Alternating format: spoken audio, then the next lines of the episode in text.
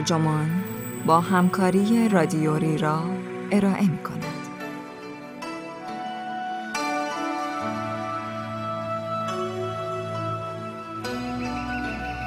دینداری بدون باور این عنوان یادداشتی است به قلم کریستوفر کونا که در سپتامبر 2016 در وبسایت ایان منتشر شده و ترجمان آن را در تیر 97 با ترجمه میلاد اعظمی مرام منتشر کرده است. من آرمان خدادادی هستم. مطالعه دینداری در ژاپن برخی از بنیادی ترین های ما درباره دین را به چالش می کشد. پژوهش های جامعه شناسی دین در ژاپن نشان می دهد بیش از 80 درصد این مردم به هیچ دینی اعتقاد ندارند. در این حال بیش از 70 درصد از آنها خود را پیرو آین شینتو قلمداد می کنند و نزدیک به 70 درصد از پیروان آین بودا هستند. چگونه ممکن است کسی هم بیدین باشد و هم پیرو دو دین متفاوت؟ از زمان پیدایش رشته های انسان شناسی، جامعه شناسی و روانشناسی به دین سو، دین برای آنها موضوع جذابی بوده است. چهره های بنیانگذاری نظیر زیگموند فروید، امیل دورکیم و ماکس وبر همگی کوشیدند دین را تشریح و ردبندی کنند و کارکردهای روانشناختی و اجتماعیش را کشف کنند. مدتها پیش از ظهور علوم اجتماعی مدرن، فیلسوفانی نظیر گزنوفون، لوکرتیوس، دیوید هیوم و لودویک فوئرباخ در باب سرچشمه های دین تأمل و تدبر کردند. یک قرن از تأسیس علوم اجتماعی میگذرد و هنوز علاقه به مطالعه دین کم نشده است. البته این مسئله درباره اعتماد به نظریه پردازی های کلان صادق نیست. امروزه افراد زیادی پیدا نمی شوند که تأکید فروید بر پیوند سرچشمه های دین با امیال جنسی اودیپی نسبت به مادر را بپذیرند. ممکن است دیده وبر درباره پیوند اخلاقیات کاری پروتستان و سرچشمه های سرمایه همچنان معتبر باشد اما اکنون به حق مقایسه های وسیعتر او بین دین و فرهنگ جهان غرب و شرق را به لحاظ تاریخی نادرست و عمیقا اروپا محور می دانند. امروزه با تردید به چنین دعاوی فراگیری درباره دین نگرند و در عوض نوعی نسبی گرایی محدود رایج شده است. البته اخیرا نیز یک رویکرد تجربی به مطالعه دین موسوم به علم شناختی دین با طرح تبیینهایی درباره باورها و اعمال دینی که متأثر از نظریه های تکامل و از این رو مستلزم فرایندهایی شناختی است که گمان می رود در میان انسانها شایع یا حتی جهان شمول باشد دوباره دست به نظریه پردازی کلان زده است. این روی کرد نظیر اسلاف ویکتوریایی خود امکان کشف مشترکات جهان شمول را در میان تنوع بسیار در مفاهیم، باورها و اعمال دینی در گستره تاریخ و فرهنگ میسر می داند. اما برخلاف تلاش های گذشته، پژوهشگران جدید عمدتا از هر نوع تلاش جهت طرح تبیینی تک علتی برای دین اجتناب می کنند و معتقدند چون این تلاشی همان اندازه بیمناست که بکوشیم برای هنر یا علم تبیینی واحد ارائه دهیم. این مقوله ها چنان وسعتی دارند که چنین تحلیل هایی حق مطلب را ادا نخواهند کرد. در عوض همان گونه که هاروی وایت هاوس انسانشناس شناختی دانشگاه هاروارد می‌گوید دین پژوهی علمی باید از تجزیه مفهوم دین آغاز و این مقوله را به مشخصات خاصی تقسیم کند که بتوان به صورت منفرد آنها را کاوید و تبیین نمود. نظیر باور به خدایان والای اخلاقی یا مشارکت در مناسک جمعی. به اعتقاد منتقدان علم شناختی دین این روی کرد اشتباه نظریه پردازان کلان را البته در ظاهری شیک و تئوریک تکرار می کند. اتهام وارده به این پژوهشگران این است که مفهوم دین را به روی کردی جهان شمول و قوم مدارانه تقلیل دادهاند که قادر به پذیرش تنوع فرهنگی جهان واقعی نیست. طرف این که اکنون محققان رشته مطالعات ادیان درباره مفید بودن اصطلاح دین بیشترین تردیدها را دارند. به اعتقاد آنها این اصطلاح به نحو لاینفکی غربی است و از این رو آغشته به فرضیات مرتبط با نهادهای دینی ابراهیمی که در غرب مسلط است. برای نمونه راسل مکاچن محقق مطالعات دینی در دانشگاه آلاباما در کتاب ساختن دین مدعی می شود محققانی که به دین به مسابه مقوله ای طبیعی می نگرند تحلیل های ارائه دادند که غیر تاریخی، غیر سیاسی و شیواره است. نکات درست زیادی در این ها وجود دارد. باید به تمایل محققان اروپایی و آمریکای شمالی به پیوند دین با قبول باورهای اعترافی مشارکت مستمر در تشریفات دینی، نهادهای سلسله مراتبی و عضویت انحصاری اشاره نمود. همه این موارد مشخصات سنت های ابراهیمی هستند و هیچ یک از آنها ذاتی، باور و عمل دینی در سراسر جهان به شمار نمی روند. برای توضیح محدودیت های مفاهیم غالب غربی درباره دین، باید دین را در بستری غیر غربی بررسی کرد. مثلا در ژاپن که چهار سال اخیر را در آنجا بودم و در باب مناسک و پیوندهای جمعی پژوهش کردم.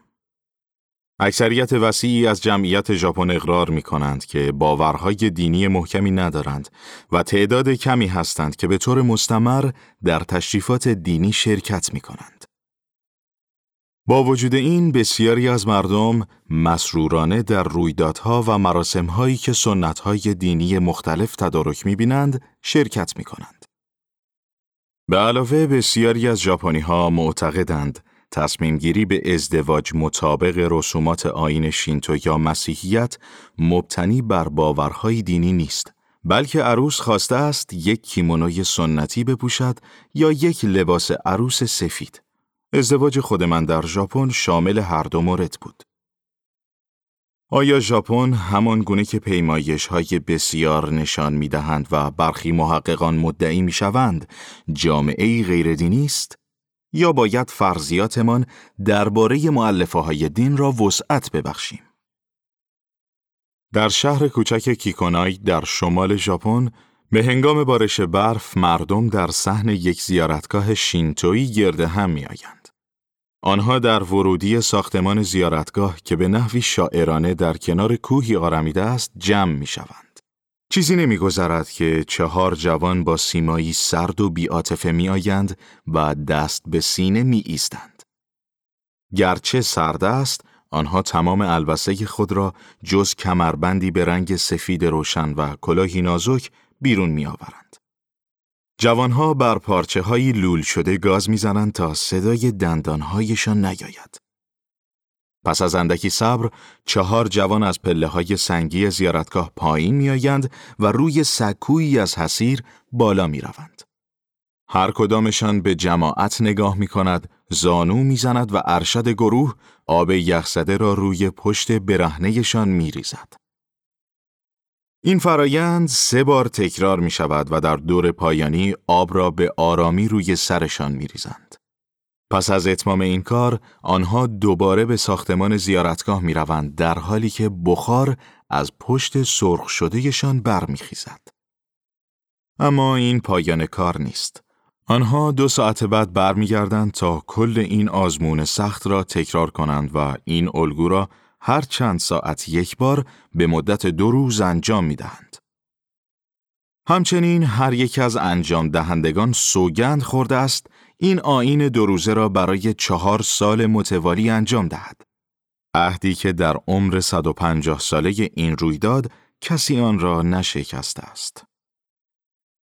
این شاهکار ایستادگی بخشی از یک مناسک تطهیر با آب شینتویی موسوم به میزوگی است و آین محورین یک عید محلی آمیانه در کیکونای محسوب می شود.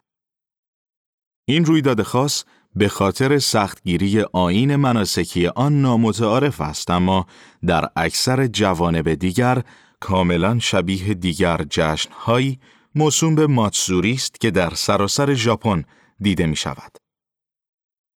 ممکن است ماتسوری های مشهور شهرهای بزرگ میلیون ها تماشاگر داشته باشد.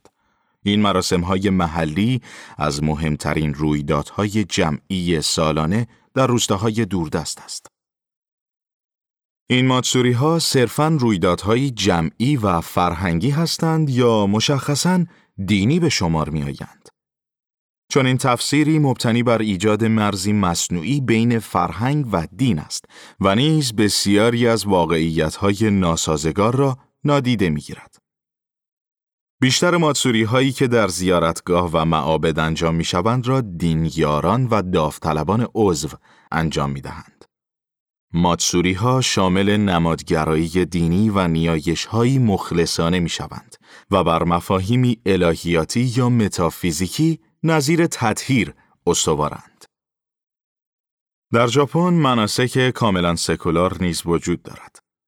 نظیر مراسم رقص یوساکای سوران که در آن تیم‌های حاضر با اجرای رقصهایی طراحی شده با هم مسابقه می‌دهند و این امر دینی بودن میزوگی ماتسوری و مراسم مشابه با آنها را برجسته تر می کند.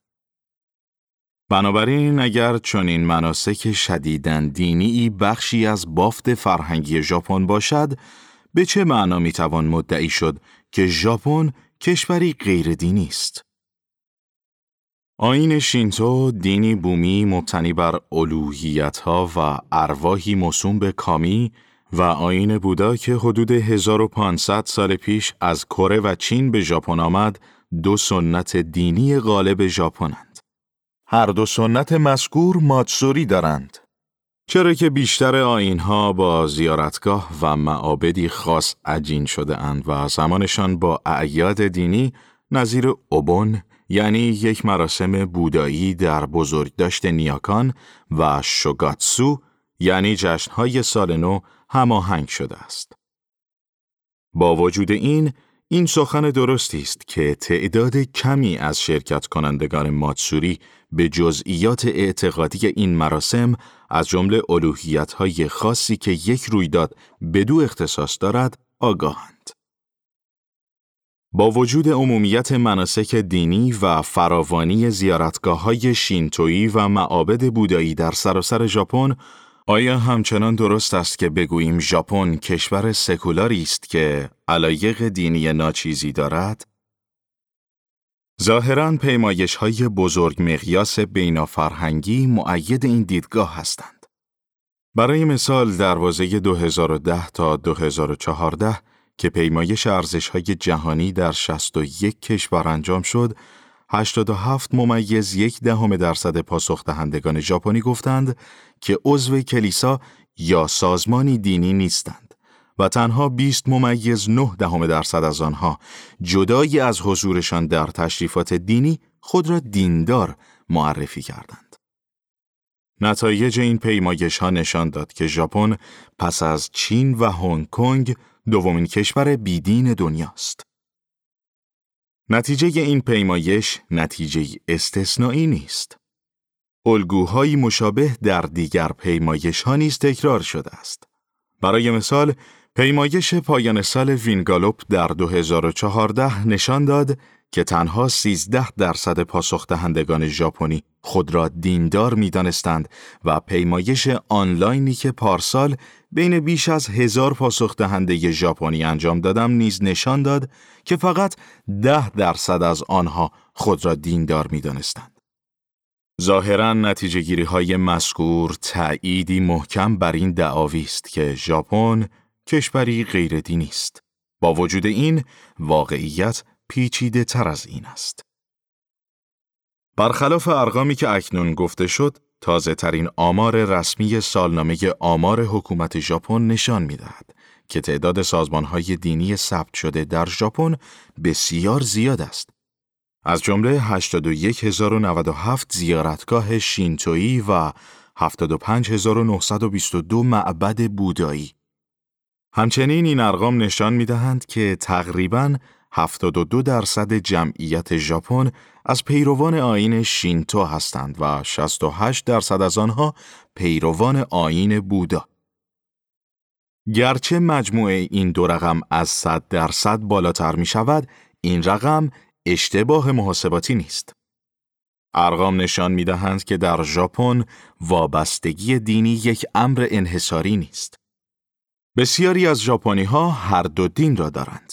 گاهی شینتویی هستند و گاهی بودایی. ژاپنی ها بسیار التقاطی و عناصر هر یک از این سنت ها را با یکدیگر ترکیب و تلفیق می کنند. ایان ریدر جامعه شناس و استاد بازنشسته دانشگاه منچستر چند دهه درباره دین در ژاپن پژوهش کرده است. به گفته او همزیستی بلند مدت آین شینتو و آین بودا به نوعی تقسیم کار مکمل در میان این سنت های دینی انجامیده است. در آغاز زندگی و جشن فصلی جشنهای شینتویی بسیار رایج است.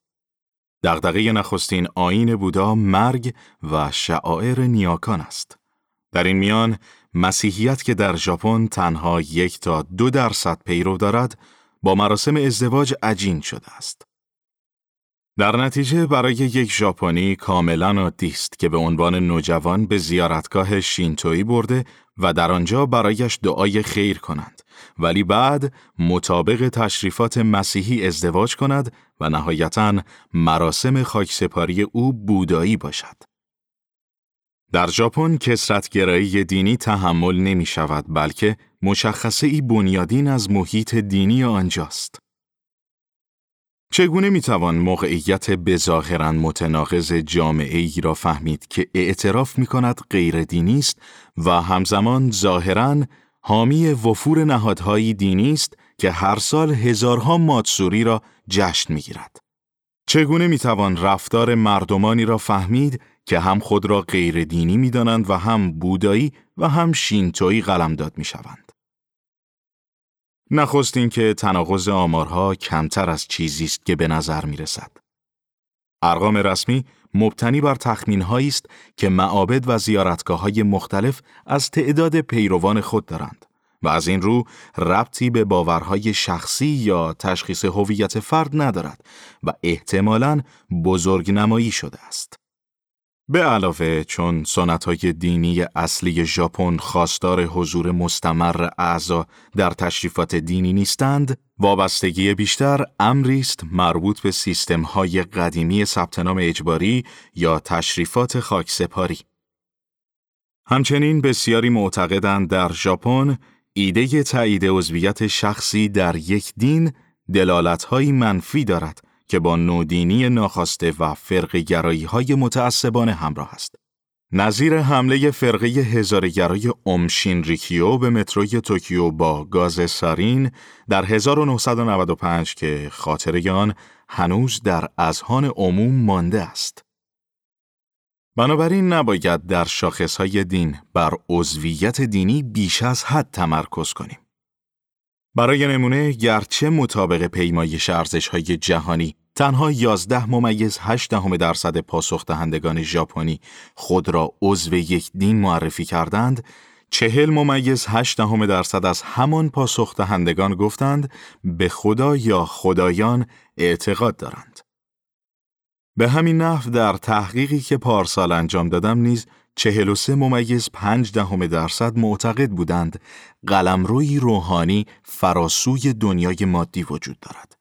سی ممیز دو دهم درصد گفتند موجودات روحانی نظیر فرشتگان و شیاطین وجود دارند و 36 ممیز پنج دهم درصد اظهار داشتند نوعی حیات پس از مرگ وجود دارد.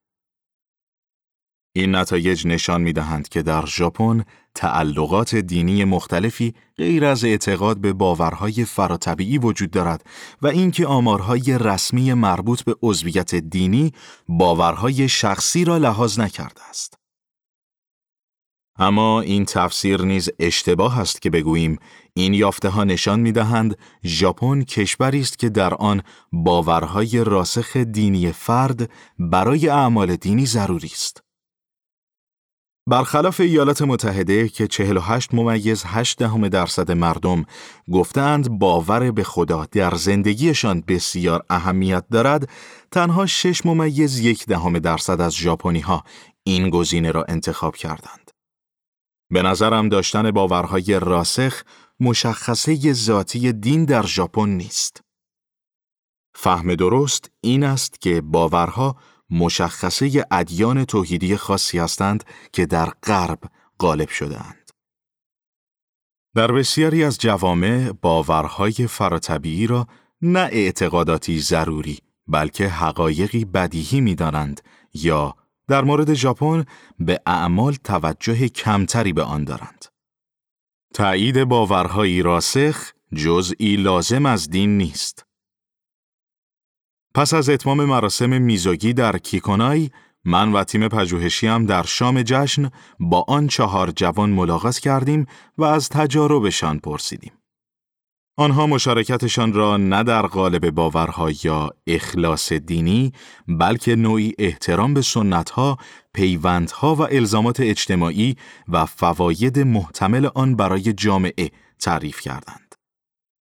به همین نه وقتی از نقش بالقوه این مناسک به عنوان یک آیین‌گذار محلی پرسیدم که اجرا کنندگان باید مجرد باشند، هیچ یک از آنها این نکته را مهم ندانستند. یکی از آنها که برای کار به توکیو آمده بود به شوخی گفت احتمالا مشارکت من زنان توکیو را مجذوب نکرده است.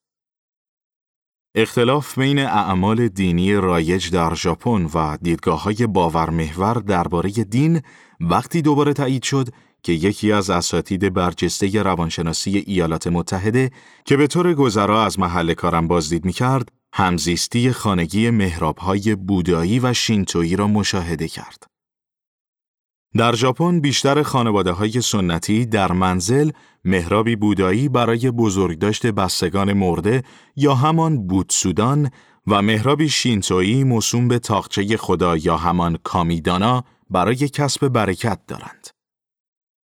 این عمل کسرتگرایانه برای ژاپنی ها معمولاً امری عادی تلقی می شود. اما شاید تعجب پیروان ادیانی که پس زمینه های انحصارگرایانه تر دارند را برانگیزد. وقتی این استاد آمریکایی با این کار آشنا شد، به همکاری ژاپنی رو کرد و پرسید که آیا او نیز در خانه خود دو محراب دارد؟ او پاسخ داد در خانه خانوادگیش بله. این استاد با تعجب پرسید به کدامی که از آنها واقعا باور دارد یا اصلا باور دارد؟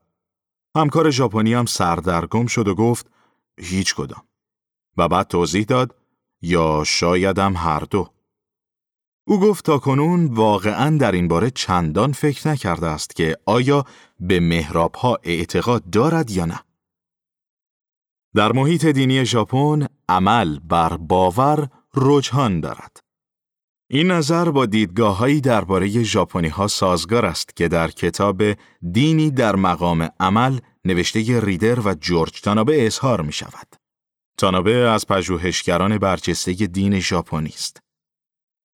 تز محوری آنها این است که دین ژاپنی اساساً درباره تأیید باورها یا سنتهایی خاص جهت نیل به رستگاری در حیات بعدی نیست.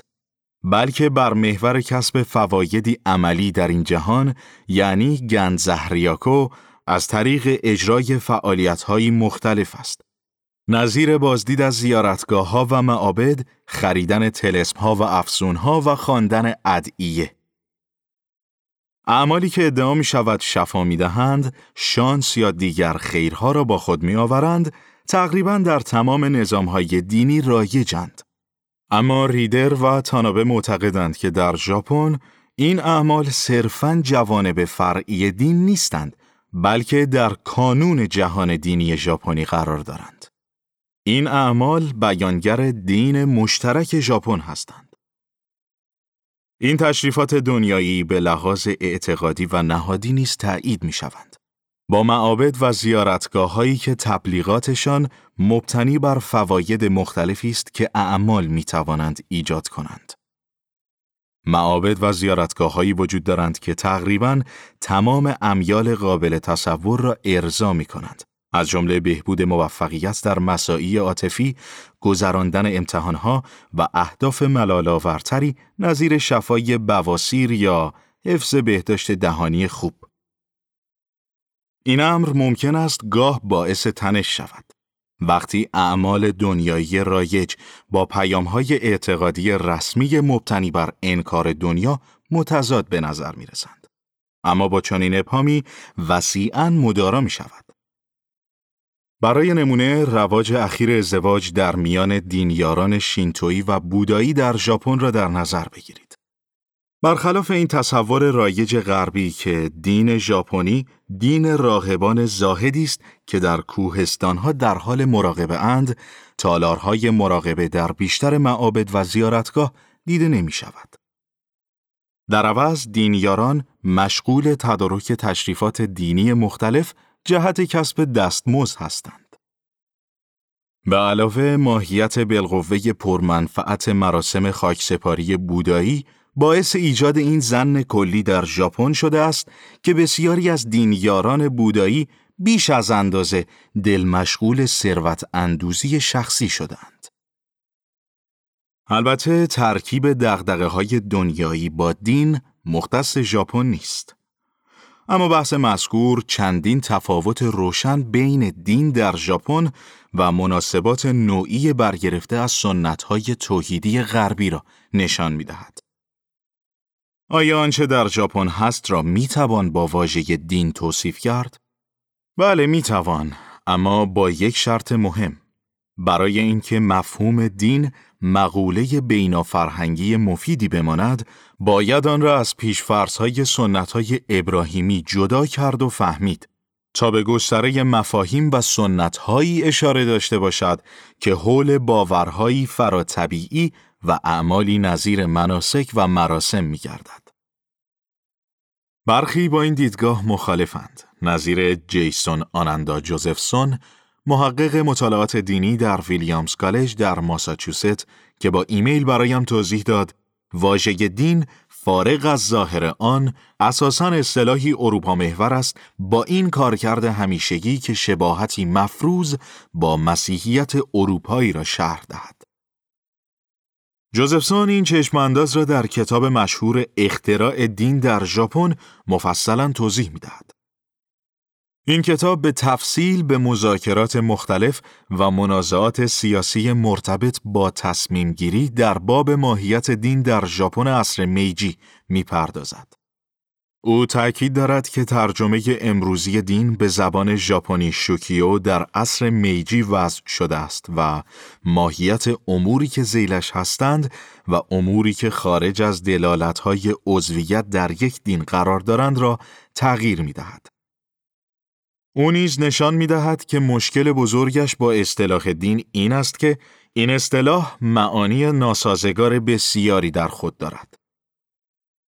وقتی این نکات را در بحثی با ایان ریدر مطرح کردم گفت گرچه اثر جوزفسون را تحسین می کند قویاً با این نظر او مخالف است که باید در قرن بیست و یکم اصطلاحی که به خاطر منشأ احتمالی آن در عواست قرن نوزدهم یک مجموعه معانی را در آن بستر بست داده است کنار بگذاریم. همچنین ریدر توضیح داد که در ژاپن سنت فکری و سیاسی وجود دارد که برای مفهوم دین شعن یک معلفه را قائل می شود. و همین مسئله به روشنی نشان می دهد که این مفهوم ساختاری غربی نیست که نیروهای استعمارگر آن را مستبدانه تحمیل کردند.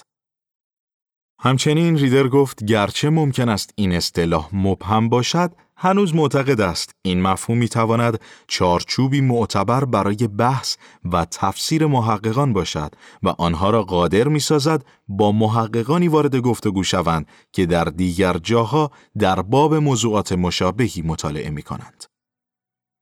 این نکات با تجارب من به عنوان انسانشناسی شناختی که بر روی پروژه های بزرگ میان رشته‌ای و بینافرهنگی کار می کنم سازگار است. این پروژه ها تنها زمانی ممکن خواهند بود که از مجموعه اصطلاحات مشترکی شامل تعریفی از دین با درجات معنایی مختلف استفاده کنیم. دین مغوله ای از فعالیت های بشری نیست که همیشه و همه جا تمایز روشنی با دیگر های حیات بشری داشته باشد. این گفته نیز درست است که آنچه دین می‌خوانیم در زمانها و مکانهای مختلف متفاوت خواهد بود. اما این واقعیت باعث نمی شود که اصطلاح دین انسجام معنایی نداشته باشد یا چون این نیست که باید معنای مدرن این اصطلاح را به معانی گذشته الحاق کرد. نظریه های کلان گذشته ناکام ماندند زیرا دین را پدیده ای یک بارچه می دانستند که در گذر زمان به طور خطی پیشرفت می کند. لازم نیست که رویکردهای مدرن این فرضیات را تایید کنند. در عوض مثلا در تعاریفی از دین که اخیرا در حوزه علم شناختی دین مقبول شده است می توان گفت دین به یک چیز واحد اشاره ندارد بلکه معطوف به خانواده ای از مفاهیم مرتبط است که برای شناسایی یک حوزه پژوهشی معنادار و مشخص استفاده می شود. اگر قرار است اصطلاح دین را به خاطر ابهام ذاتی آن کنار بگذاریم، باید دیگر اصطلاحات را نیز به همین دلیل کنار نهاد. نظیر اصطلاح سیاست یا پادشاهی. سرانجام باید از این جزئیات دانشگاهی فاصله گرفت و به این بازگشت که با استفاده از ابزارهای تحلیلی ذاتا ناکامل خود چه چیزهایی در جهان را می توانیم بفهمیم.